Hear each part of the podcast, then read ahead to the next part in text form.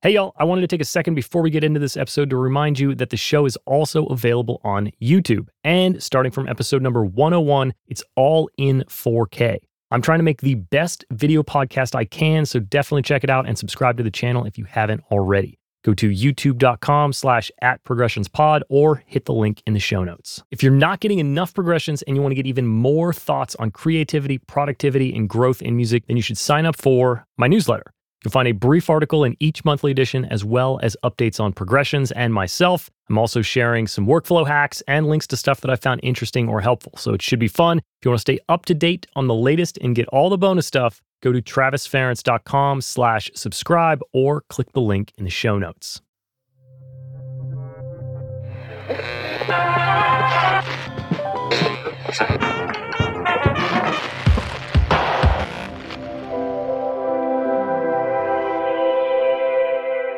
Hey, welcome back to Progression Success in the Music Industry. I'm your host, Travis Ference, and this is episode number 84. Great episode today. I chat with artist and creator manager and entrepreneur Sam Sademan. We get into a whole host of stuff like the dangers of hustle culture, the importance of authenticity in your content, having thick skin, doing brand deals, marketing your music via social media, and how TikTok is leveling the playing field between independent artists and major labels. In the interview, Sam also mentions that he likes to keep a macro perspective on things and how that basically keeps you from spiraling out from one bad turn in a project. And I'm not going to steal his thunder, so I'll let you listen to the whole interview for the full lowdown, but I do want to share something that has been helping me keep things in perspective lately. It's a bit macro, or I guess it's a technique to keep you looking at things from the macro. It's also one of the commitments I've made this year, which is to take reviews more seriously. So every day I now stop work 30 minutes earlier than I used to, and I review what got done, what didn't get done, and I reassess the plan for tomorrow. One of the hardest things for me to do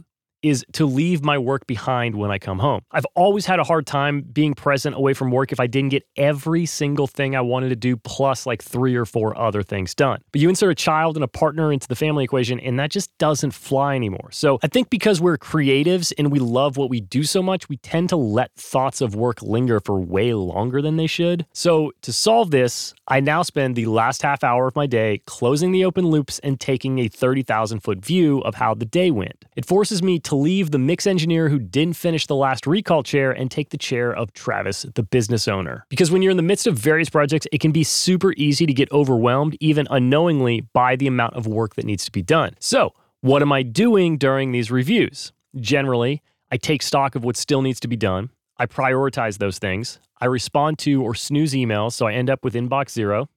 I send invoices and I back up my hard drives. Don't ever forget to back up your hard drives. And by the way, if you're interested, I'm planning on doing a series of videos about my whole review system in the future, so be sure to subscribe to see when that drops. So, do you have to do all of those things? No. You can do whatever makes sense for your career and your life. But I promise if you do something, you will reap the benefits. So here's a few of the benefits that I've experienced in my life from doing this. One, I move on with my day with a clear mind. I've closed all the open loops and I am ready to be present in the other aspects of my life, which is super important to me right now. Two, it helps me understand how much work I'm getting done. And with this knowledge, I can then better understand how much more work I could do and how I could best use my time. Three, I start each new day knowing exactly what the priority task or the target for the day is, which results in not wasting any time with that whole deciding what to do thing. So to close it all out, Taking time to review your day will better give you a macro view of what's going on in your full career. Because when you go to work every day as John the songwriter or Jane the mix engineer or whatever, you are the boots on the ground and you can get caught up in focusing too much on the micro details of what is going right or wrong with specific projects. If you step back into the role of CEO of Yourself Inc., you can better understand what is working or not working as a whole. Maybe there are projects you think are moving the needle, but are actually holding you back. Or maybe there's something that you think doesn't need to be addressed because it seems to work day to day, but making a tweak could propel you forward. And you shouldn't just be doing this every day. You should be doing it weekly, monthly, quarterly, and yearly. Like we've talked about before, this industry is all about the long game. So it can actually be really rewarding and encouraging to look back on a full year or a full quarter and see progress happening. So it's taken me a long time to find a system that works for me. I've tried a lot of different stuff. So before we go, let me share one more tip with you. Don't be afraid to dumb down your review process to the most basic and simplest thing that you can make sustainable. Because, like I mentioned earlier, it's the act of doing something that is far more important than exactly how you do it. Today's guest is music entrepreneur and manager Sam Sademan. Sam is co founder and CEO of Innovo Management, where he and his team specialize and work across artist management, project management, influencer management, and brand marketing. Currently, Innovo manages a roster of creators who have a reach of over 43 million followers on TikTok alone. His forward thinking approach and his innovative spirit has helped him carve out a space as one of the most influential thought leaders in today's creator economy. So, welcome to the show, Sam Sademan. Hey, Sam, how's it going? Hey, Travis. Thanks for having me. Yeah, thanks for taking the time. You're uh, you're in Nashville, I think. I am. I've been here since 2014. Nice, nice. I uh, I always thought about going to Nashville, and and then LA sucked me in, and I never left.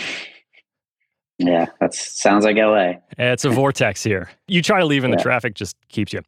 But uh, you know, I listen to a lot of podcasts about the creator economy, and then I think about like musicians, and they never really call themselves part of the creative economy. Right. And then on the flip side, whenever you do like watch a video or, or listen to a podcast about the creator economy, they kind of leave musicians out. Just curious, since you're kind of in that space and you're also in music, why is that? Is that to a detriment of musicians? Like, what, what's going on? I think a lot of musicians are skeptical still of short form content, you know. So, as a content creator in 2022, it's almost all short form content, right? The creator economy across TikTok, Instagram Reels, YouTube Shorts, Snapchat Spotlights. It's all short form content. And I think most musicians are still somewhat skeptical to the idea of taking this long form art that they spend, you know, weeks or months creating, spending all this time and money and blood, sweat, and tears on, and then turning it into these like bite size, spoon fed pieces of content.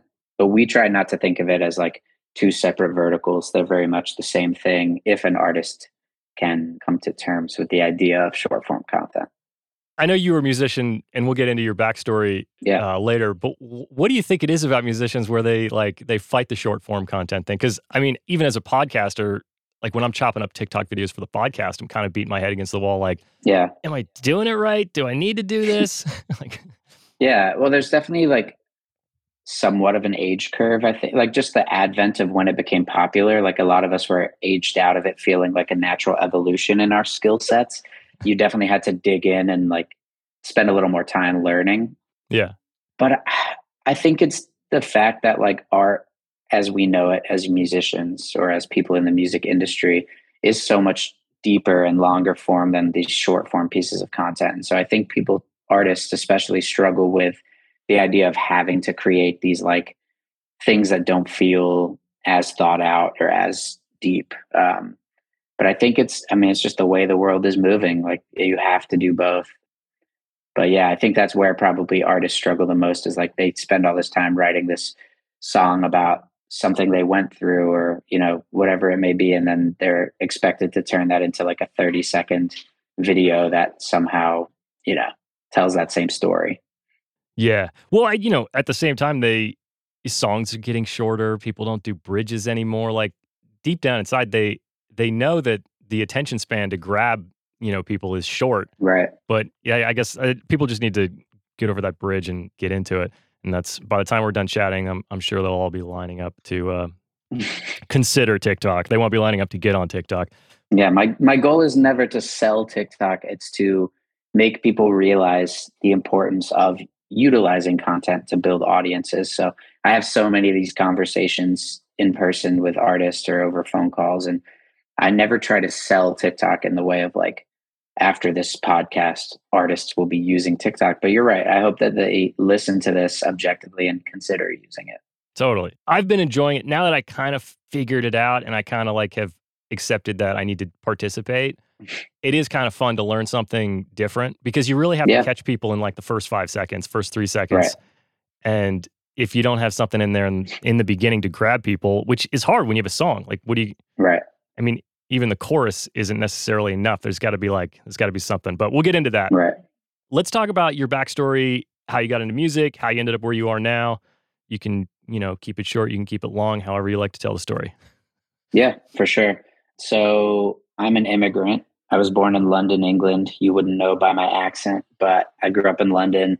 I moved to New York when I was seven, almost eight. Fell in love with hip hop music in New York and how there was like so much depth around just the music. There was fashion and dance and art and all these other things that I hadn't seen in music before, or at least surrounding music. So I fell in love with hip hop music. I started like, you know, making my own music and freestyling in parks and getting into like the battle rap culture in New York and and all of that. Um, so you know, towards my late teens, started putting records out and doing that whole thing. My brother's a filmmaker, and at the time would shoot a bunch of my content. So there was, you know, it wasn't short form then, but it was you know pretty high level for low budget video content in music video form.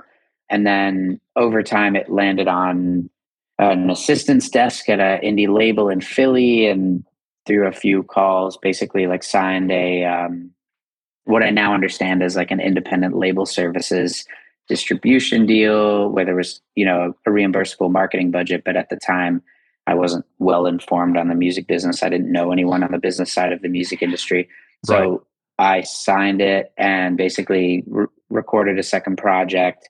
Money never came. Tried to sue them you know the whole thing so by that point i had realized that like or i had lost my love for making music and i kind of like retreated with my tail between my legs i felt like i had kind of had my creativity like taken from me in that sense because i had this short period of time to get the second project together i forced out a project that didn't feel genuine to me and then you know spent all this money to get it done and rushed it and put my life on hold in all other facets and then just like everything kind of fell apart so realized I was better at the business side always, you know, did all my own marketing and sales and branding, but didn't yet connect the dots of like, you're on the music side of the music industry, there's a business side to the music industry. So eventually I made my way to Atlanta and just was like sharpening my general business background. I worked in like real estate investing, I worked in door to door sales for a solar panel company. I did some freelance social media marketing for like mom and pop shops. I was just basically sharpening my general business acumen and just like trying to become better at business, I guess. And uh, through doing that, as corny as it sounds, had an aha moment where I realized there was a, a business side to the music industry that wasn't just built on nepotism. And so basically, like found my way into that by like transferring and going back to college and studying music business and entrepreneurship launched my company while i was in university and then two years later dropped out for the third time and you know i was in school to run my business and the business was starting to grow so it felt kind of counterintuitive to dig a, a deeper hole if it wasn't necessary so uh, yeah left college and then basically like i worked full-time at sony atv music publishing and then in the evening at a like 2000 cap venue in Nashville called Marathon Music Works. And then weekends, mornings, late nights was doing Innovo. Through doing that, did some marketing projects as a consultant, and one of them went like super viral, and the distributor reached out and basically hired me. So I left Sony and went to a company called One RPM, where I was uh, working on the marketing team, and eventually moved up to running the U.S. like artist strategy side. And then did that for about a year and then June 2nd, 2018, went full time for myself and the rest is history. That's awesome. So I know, you know, now Innovo is artists and influencers and creators. It started as music management mainly, I'm assuming. Yes, yeah. So I basically moved into music management.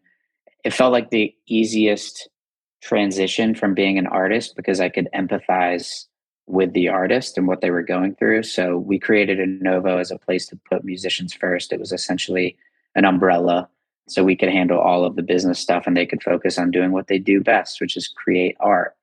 Over the years, that's transitioned into many other things, but it started as just an artist management company. That's awesome. Now you you kind of mentioned that you you had a lot of like general sales and general marketing experience coming up. Are there things that you took away from that that you think are valuable for independent musicians or up and coming managers to kind of wrap their head around? Yeah. I think the biggest thing, especially for this industry, is just having thick skin.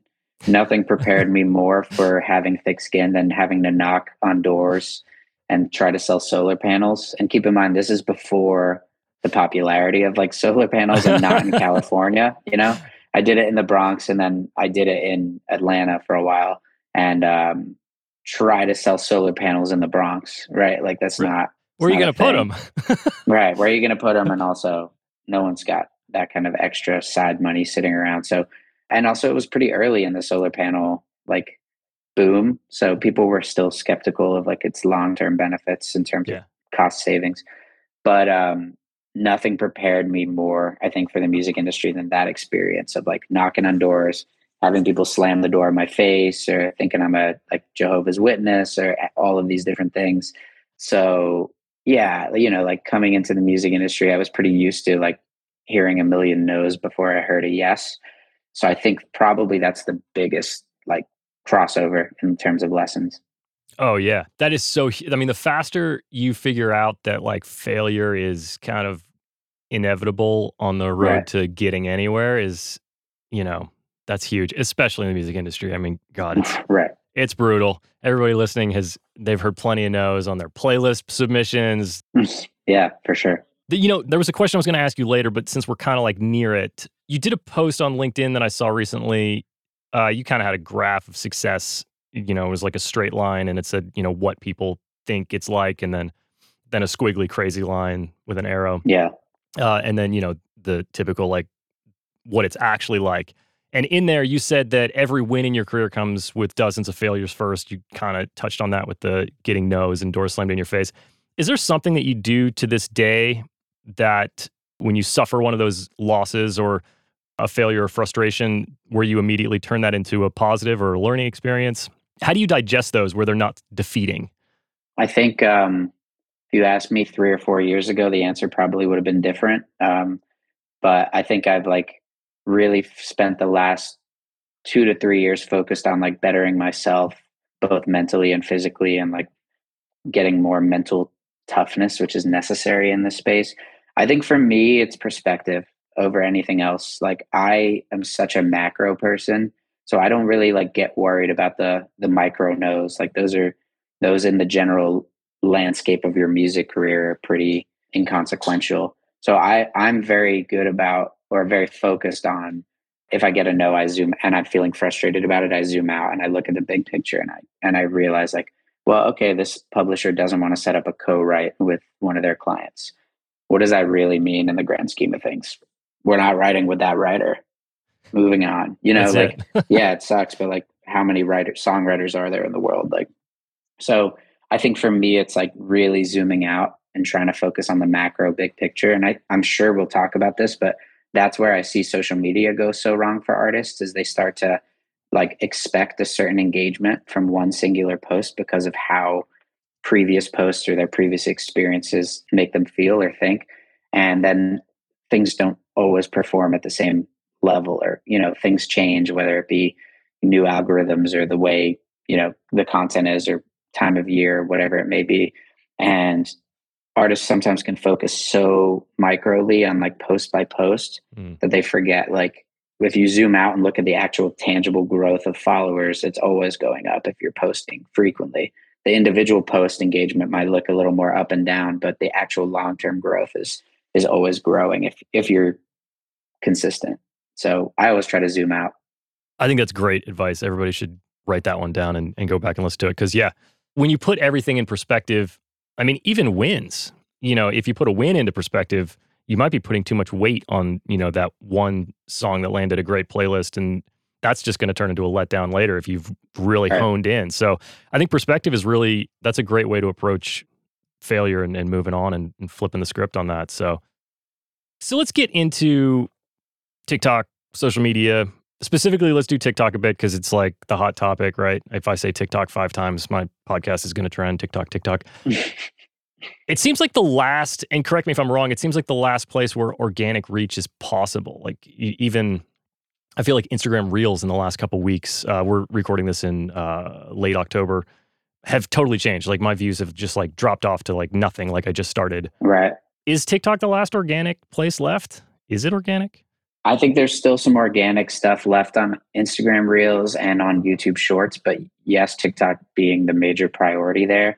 I think that it's important to realize like with a place like Instagram, it's gated because it's owned by Mark Zuckerberg. And if you're not spending ad dollars to Daddy Zuckerberg, then things aren't going to happen, you know? So that's kind of how I look at those platforms. And TikTok eventually will be that. And artists who are just waiting for, I don't know what, the apocalypse to happen in terms of music marketing, the longer you wait with TikTok, it, you won't always have this upside. Eventually it will be gated because why would they not monetize it in those ways? But right now, the major benefit is it has an unlimited upside. It's leveled the playing field between major label artists and baby artists. If you're consistent, with creative content uh, that fits for TikTok, you will grow. And it's just a fact of the matter. You will find your community if you're consistent, you spend time on the platform, and you post creative, well thought out pieces of content. So I do think it works as well for Instagram Reels. And I know what you're talking about because I repost, like, I'll shoot something not on either platform and then post on both. And then on Instagram, it will, like, one video will get 7,000 views and the next one will get three views and i think that's instagram still trying to figure out how they can like weaponize reels to like be a competitor with tiktok so like they're prioritizing it and pushing it out but then you're right like the ebbs and flows are crazy compared yeah. to other platforms but i do think it's like i kind of use the analogy and i was just i just had coffee with a, another manager this morning and we were chatting about this and one analogy i like to use is like not utilizing tiktok to promote your music or your brand would be like putting music out only on SoundCloud. Like you wouldn't do that, right? Unless you were right. like a DJ and you were doing remixes, like you wouldn't just put your music out on SoundCloud. You would distribute to all of the DSPs. So why would you not utilize all of the platforms to reach people? Yeah. You know? Yeah, totally. That's how I look at it. If you're enjoying this episode, then please consider pulling your phone out, tapping that share button, and sending this to one person that you think would enjoy it. Obviously, it would be huge for me, but it could be even more game changing for that person. You just never know what can inspire or help someone else out. I want to take a second to tell you about Secret Sonics, a podcast by Ben Wallach and Carl Bonner. Secret Sonics is one of my favorite shows, and it's now double amazing with the addition of Carl Bonner as a co host. Ben and Carl have teamed up to discuss the real world trials and triumphs of music production. They cover it all from mixing and studio tricks to branding and mindsets. If you're a fan of progressions, you'll be a fan of Secret Sonics. Check it out wherever you listen to podcasts or hit the link in the show notes. Something you mentioned that if we can go back to when you were talking about TikTok, you said fits the platform. Do you kind of give your team and your your artists kind of like direction like hey, this is something that feels like a TikTok. This is something that feels like Instagram Reels. Are you guys splitting things up like that where you're kind of platform specific with content? Yeah, but I think like it's not necessarily platform specific, it's like content style specific. So what I mean by that is like I personally believe that the same content that works on TikTok also works on Instagram Reels. So it's not so much like different style of content for Instagram and for TikTok, for Instagram Reels and TikTok, but it's more so like short form content versus like longer form. Like I personally wouldn't post like a TikTok video on my Facebook page or on I don't know Twitter, right? But like right. specifically for short form content places like TikTok or YouTube Shorts or Instagram Reels, I think they can cross pollinate nicely, and you can utilize one piece of content for all three. But yeah, we're we're always working with with our clients to like help shape and educate.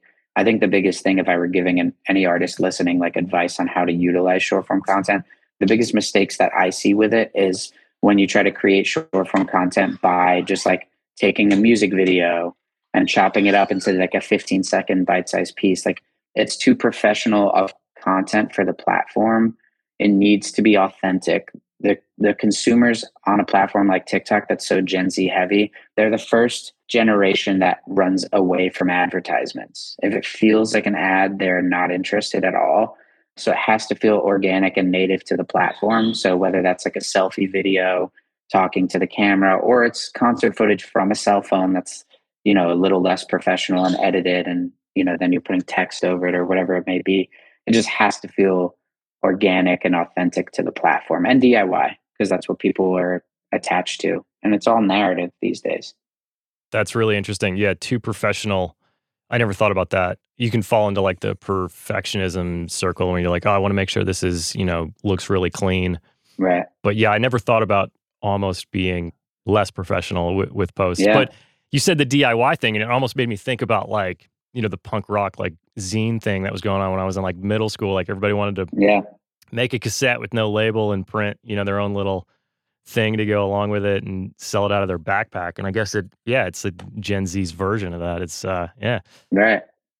So, how can artists implement TikTok into their release strategies? I know I've seen a lot of stuff going on with, you know, just like reposting the same piece of a song that's about to come out with like sometimes with like text or graphics. Like, are there things that work? Are there things that have become cliches? Would do you have any yeah, advice for people there? I do for sure. I think firstly, before you get into like specific types of content buckets, stick to narrative as much as you can. People want to feel a part of something. It's it's not just TikTok. This is just general life advice. People want to feel people want to feel a part of things, right? They want to feel like a, a, sense of community in anything. So when you're making music, most artists who are making music are making it with the hopes that people empathize with those lyrics or have a shared experience, right? And know what they're going through or, or help someone else go through the same or similar thing. It's the same thing with content. People want to feel a part of a community. So create pieces of content that fit in a, a community that you feel you're a part of. So narrative is huge. And I think like authenticity outweighs everything on the platform. People smell through the bullshit. And I think like with storytelling on a platform, you have to have a hook pretty quickly. Like you were saying earlier, like the way people engage on TikTok, it's like vertical Tinder, right? They're swiping upwards like nonstop. And so it's vertical Tinder. I just coined that on the spot. That's good they're swiping through so much content, right? They're lying on their couch just swiping away.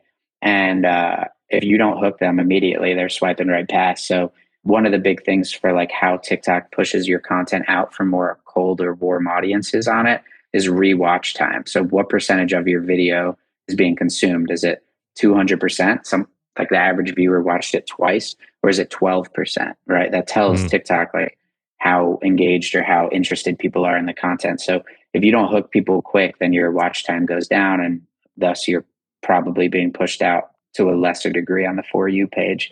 So back to the original point, I kind of went on a tangent. Narrative, I think, is huge. You know, there's obviously like so many different styles of that, but like take something that's working on the platform and make it your own. Like mm. we've all seen the car selfie video where it's like attached to a like, have you ever felt this way? Here's my new song about blah blah blah. Well, there's so many artists who have taken that idea and turned it into something else. Like John Harvey, who's like a dude in Nashville who blew up from TikTok, and he did a piece around like same thing, but a cop pulled him over because his song was so good, and he had like a cop pull him over, and it was him in the car vibing to the song. And it was a similar style, but he just made it his own, or like in a more hip hop style, like. Uh, everyone does the if I featured on videos where it's like they'll take a Nicki Minaj track, add like a just like a blank verse and then they'll put their own verse on it so they're attaching to like a moment of someone else's and showing what they can do as well but there's an artist named biddle b-i-d-d-l-3 who did the same thing but instead of like if i featured on it was sneaking into nicki minaj's studio and then it was like her going to the bathroom and then he like pokes his head around the corner and then same thing so it's the exact same content it's just told in a different way. Yeah. Right. And I think that's huge. Like I tell every artist, spend significant time on the platform before you ever start posting or planning. Spend time on there, see what other people are doing, sift through hashtags.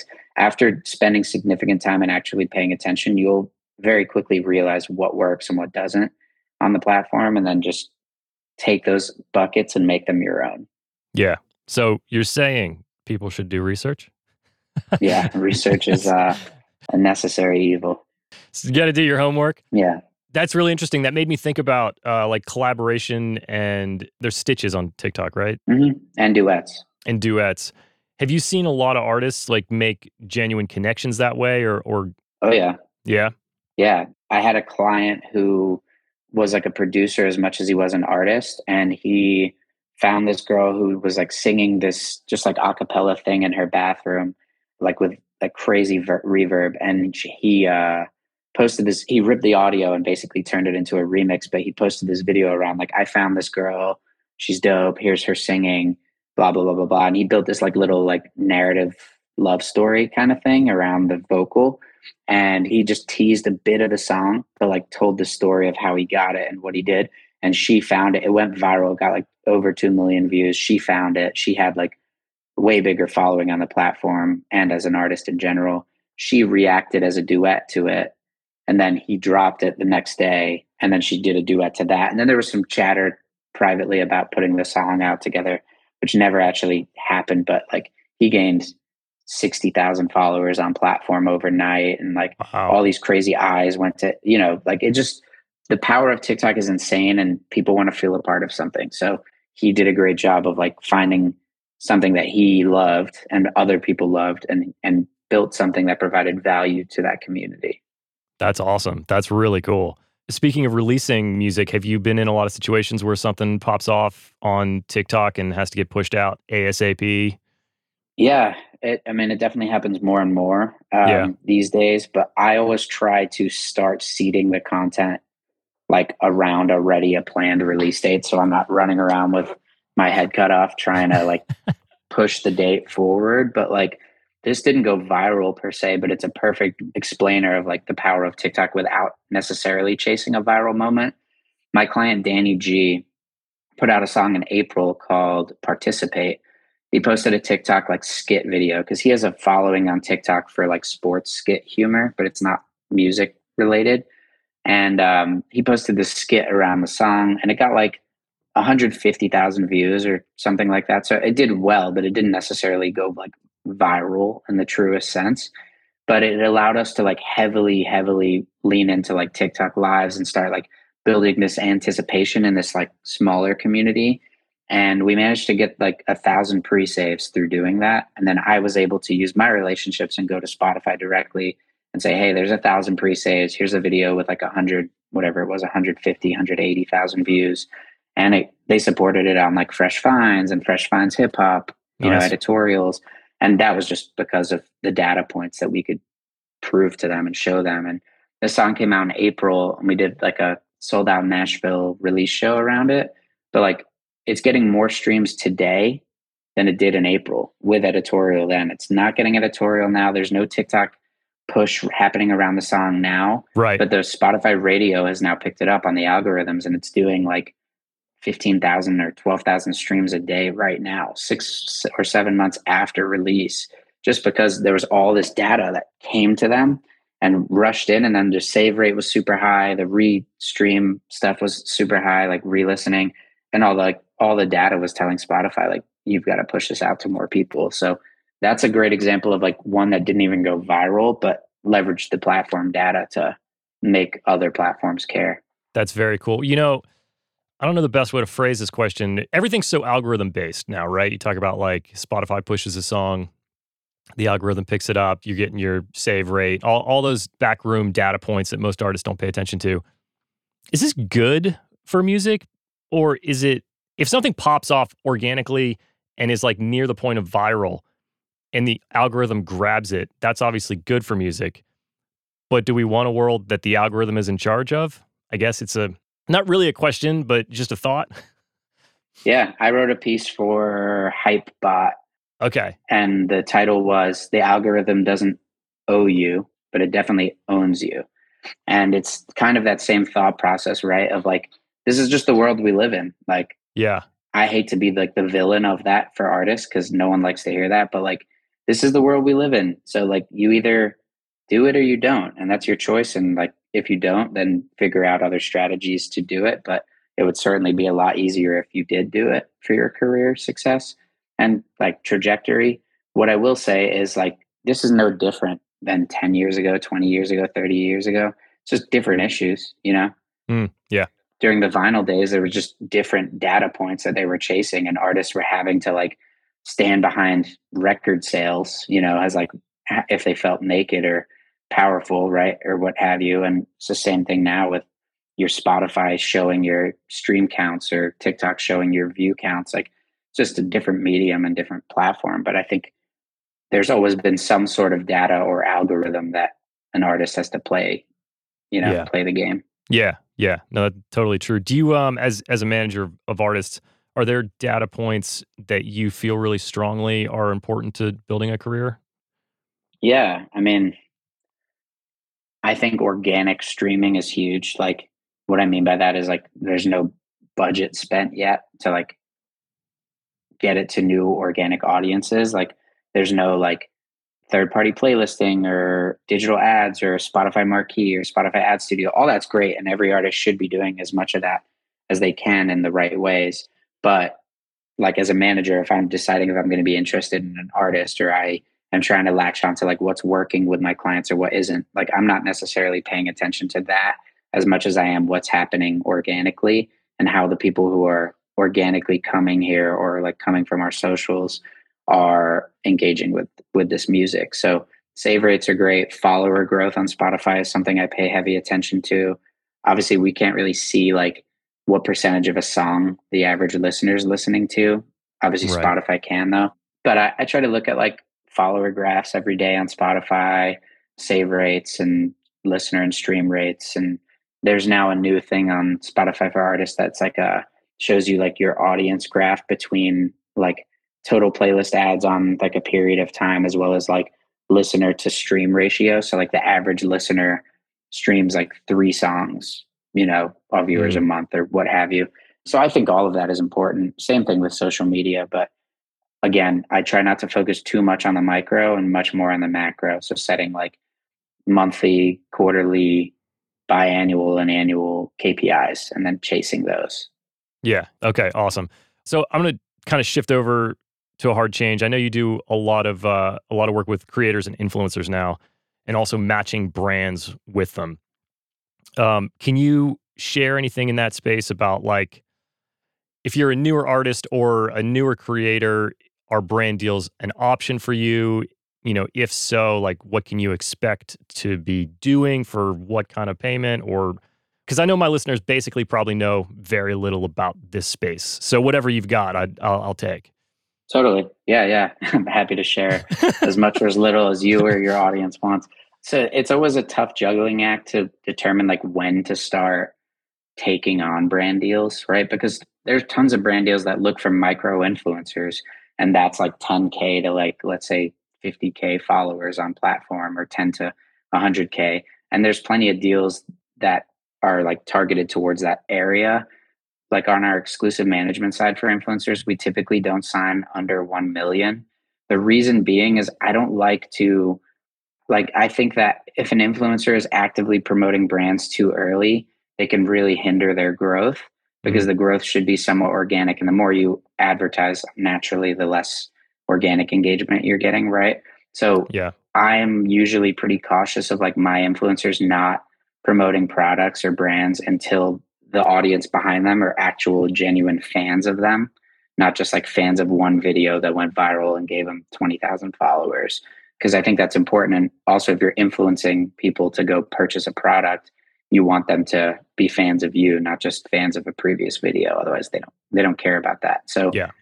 I think that's huge. Obviously it's like so different platform to platform but our bread and butter on the brand deal side is TikTok and we have like somewhere around 12 to 20 exclusive management clients on the TikTok side now. There's been some shift in the last week, hence why the range is so wide. And um, then we have like a non exclusive rep side that we call priority influencer. And that we have like somewhere between 60 and 75 creators. And that, like, we're not representing them, but we're able to bring them deals at a certain rate and certain commission structure. So we're not commissioning everything, but we're commissioning things we bring them and it just alleviates a huge weight off our back when we're running brand deals from the brand side. And we need to get creators quickly in a certain niche. We have mm. access to these like 70 odd creators before uh, we have to go cold source creators. So but rates range and there's so many factors. Like timeline is a huge part. Your affinity to the product or brand. Like if you if you drink starbucks every day and starbucks is contacting you to promote you're probably more willing to promote Starbucks for less money because you want to be a part of that, right? Yeah, right. Whereas if I'm a Starbucks drinker and someone's trying to get me to promote David's tea, you know, or whatever, like Teavana, I'm probably less interested in anything but higher pay. Yeah. So that's the first thing. Timeline is a huge thing. Like, how fast do I have to get this video in? Um, and then like a bunch of more like nerdy contract stuff, like usage rights, like are they getting the right to like repost this content on their socials?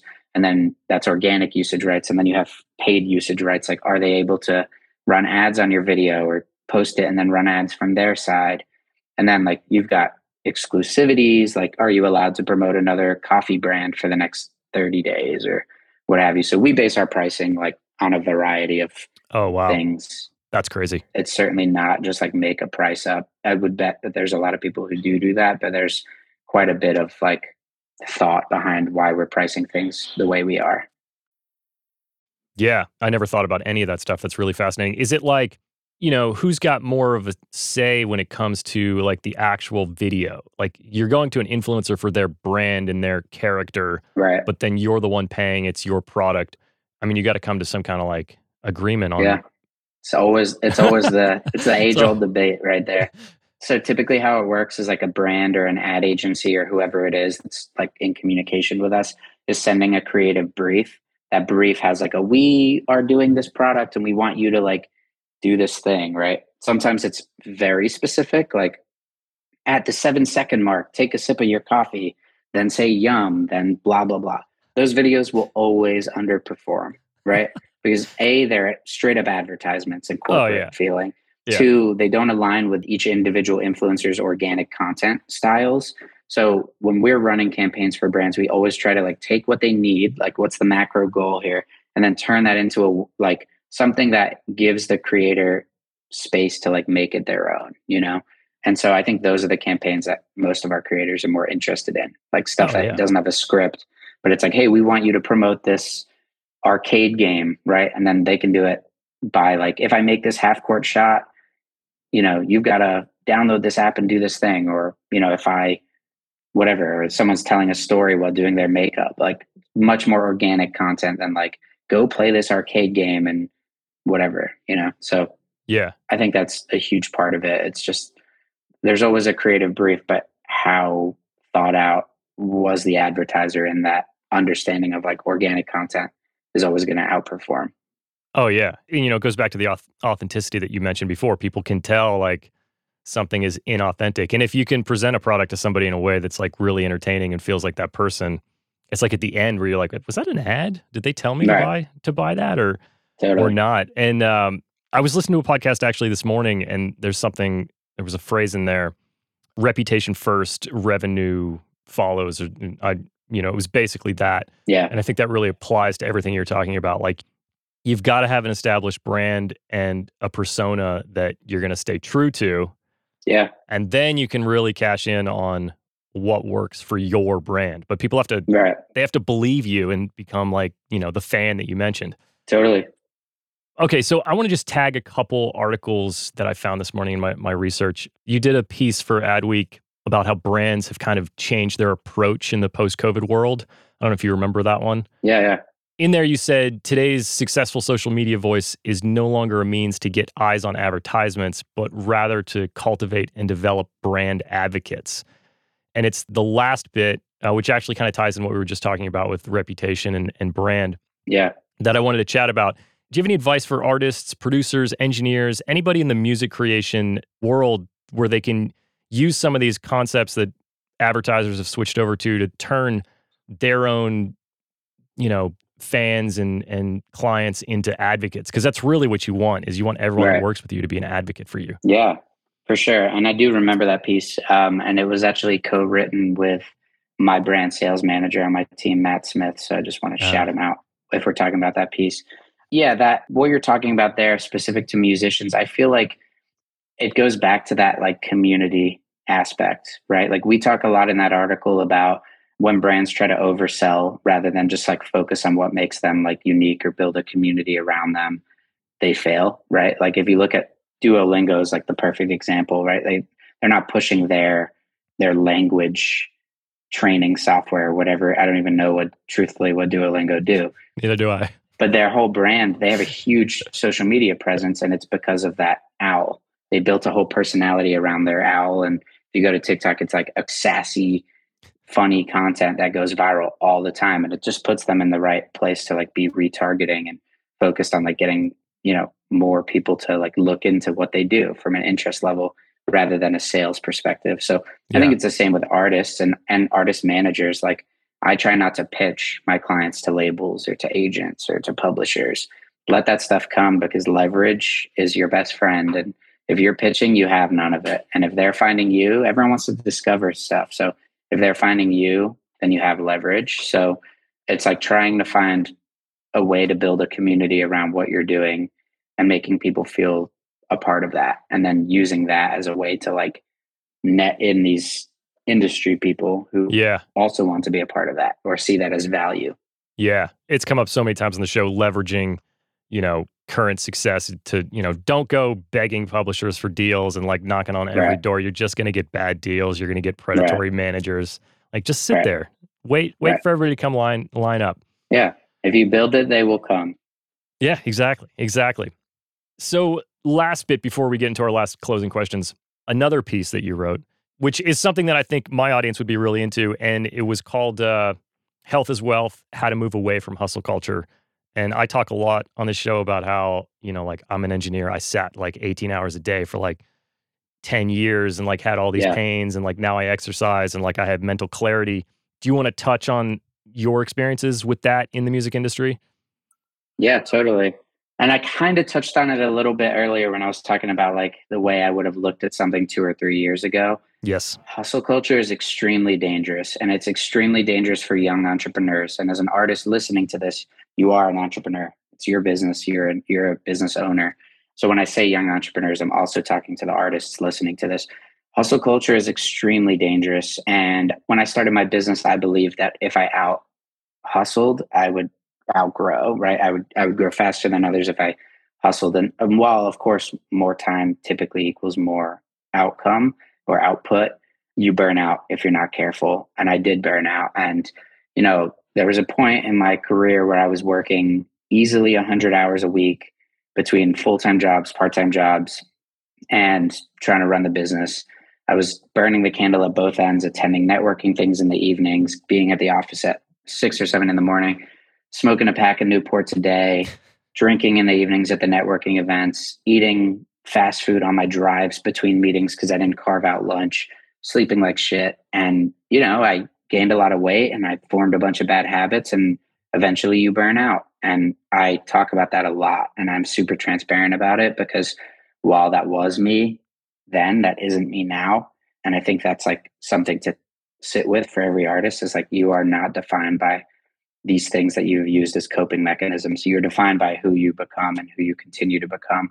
And for me, I, you know, I didn't date for years. I didn't like hang out with friends for years. And, you know, now I'm in a long term relationship and we just bought a house together and I climbed out of mm-hmm. debt and lost a bunch of weight and quit smoking cigarettes. And I tried very hard to keep my hours like as early as about seven and as late as about six, unless I'm attending networking things or what have you and or it's like a really important thing and you know having clients and a team that respect that and like understand that i think is key because you can't be your best for others if you're not your best self. So hustle culture in that world is extremely dangerous and i think it's important to realize it's not necessarily how long you work but working smarter out innovating people that type of um, strategy. Yeah i agree totally. I feel like you described most of my 20s I think something that people are afraid of is that that people won't want to work with them if they put up the boundaries of like, hey, I don't work past six. And right. I think once you start doing that and you're like, hey, I don't work on Sunday anymore, and people are like, what the fuck? And you're like, well, I stopped. And then eventually right. they're like, oh yeah, Travis doesn't work on Sundays or or Sam doesn't right. work on on Saturday or whatever it is. It's like once you experience putting those boundaries up and see that people will respect them and also be like, oh yeah, he works out in the morning or whatever, he takes care of himself or she takes care of him herself. Um, yeah, just try it. Just try throwing some boundaries up. Yeah. with your clients, and I I think people will be happy. Yeah, and I think there's the right time in your career to do it, right? Like obviously, yeah. like I know that sounds stupid, but like if I put those walls up too early, it could have been detrimental, perhaps. Like I, I understand that devil's advocate of like if I were like not willing to put the hours in, maybe at the beginning it wouldn't have, you know. But yeah. eventually, like you have to put yourself first and that's not being selfish that's just like if anything that's being selfless because if you're better then everything else around you becomes better right but i totally agree with you and like i try not to work on weekends but of course like as a manager like if there's amazing opportunities that come up i'm still looking at my emails i may not be replying to every single one but i'm still paying attention at the bare minimum yeah. and so you know, if something comes up that needs me, of course I'm always around for my clients and for the opportunities. But, you know, I'm not opening my computer. You know, I'm on my phone if I have to be and that type of thing. And I'm not going to the office anymore on the weekends. I'm if I have to, I'm just popping in my home office or whatever it may be. But just setting some walls up to like let yourself reset and focus on things outside of work. Like I play soccer still. And uh, it's the only time I put my phone away and don't think about work in my whole life, you know, and that's a beautiful time and a special time. And yeah, my clients respect that and understand that. And I'm, I'm grateful that they do because it's necessary to me being my best self. Yeah, especially if you're creative, like you need to live. Like you're a songwriter and you're not experiencing right. anything. What are you going to write about in your three right. sessions a day, seven days a week? Right. Sam, this has been awesome. I got three questions that I end the show with. One's a quick and easy one. Is there any music that you're really into that you think people are sleeping on? And what's on your playlist? One artist or album or something? What? I, oh man, I just want more people to listen to music. Yeah, yeah, for sure. Man, I jump around so much. I'll plug one of my clients because I think that's my job. Do it. Around the time of this podcast coming out, my client Sammy Adams will have his new EP out. It's his first independent EP in about 10 years. So he was with RCA for a while and then some indie labels. It's his first independent EP in 10 plus years. So first singles this Friday, October 28th, and then there's one in November, one in December, a December tour, one in January, and then the EP early to mid February. So Sammy Adams, the EP is called Good Problems, and it's pretty diverse uh, palette of pop, hip hop, and kind of electronic music. So I'll plug that for today's podcast. Sounds dope. Um, so the last two traditional questions to the show is: uh, Was there ever a time in your career that you chose to redefine what success meant to you? Yeah, we just kind of spoke about it with like hustle culture. Yeah, yeah. I think that was probably that's probably the one that stood out the most to me in terms of like just like something that was like had a clear like I was doing this. This is how I felt and looked and acted, and then I'm now doing this, and this is how I feel, act, and look so I think moving away from a hustle culture approach and moving into like a self care approach is my answer there. Love it. Love it. I agree with you. And then last question What is your current biggest goal that you can share with us, of course? And what is the next smallest step you're going to take to go towards it? Love it. I think I'm very focused on like social entrepreneurship, always looking for ways to give back. So, like, part of the story that I didn't fully share in my upbringing is like, I come from a lower middle class family, you know, had some times of homelessness and evictions and everything else growing up, which informed the way I've acted as an adult with building a business. And I'm always looking for ways to give back and find ways to like do more for the community and the people around me. So I think for me, it's like just continuing to get to a place where I can help more people. The larger the business grows, the larger I as an entrepreneur become the more people I'm able to help in my journey. And I think that's paramount to why we exist on this planet. So, in terms of my macro goal, continuing to build my platform so that I can use them to help other people. In terms of small steps, I guess just showing up to work and trying my hardest every day. It's good. It's good. Take take the macro view. You know, you, it's you like go. the thing about progress and and habits is it's like you can't tell that it's working until you look back at it which I think is right. you know the frustrating thing for a lot of people. That's why they totally change their mind. But Sam, this has been awesome. Please share with people where they can find you if they want to get in touch with you or any of your other artists or yeah, any clients or whatever. This is your little moment here. Cool. Yeah, feel free to tap in with me on all platforms, but I'm most active on Instagram and probably TikTok. Both of them are Sam the Manager underscore. So you can chat with me there, slide in the DMs. I always love to talk about uh, music or business or anything and always down to chop it up. In terms of clients on the music side, I'm repping Sammy Adams, Jonas, and Danny G. Hopefully that's still the case when this podcast comes out. on the influencer side, there's so many, but I'll shout out Naomi Arbide, who's a great beauty creator in Las Vegas uh, Marley Arnold, who goes by Mask Dance Tutorials, who's a dancer in Florida. Yeah, and then Danny G, who does both music and influencers on both sides of the company. Awesome. Well, I'll make sure uh, there's links in the show notes to as many of those things as I can find. Sweet. And uh, yeah, I really appreciate you taking the time. It's been a lot of fun. I think people got a lot out of this. And uh, yeah. Yeah, likewise. Appreciate you having me.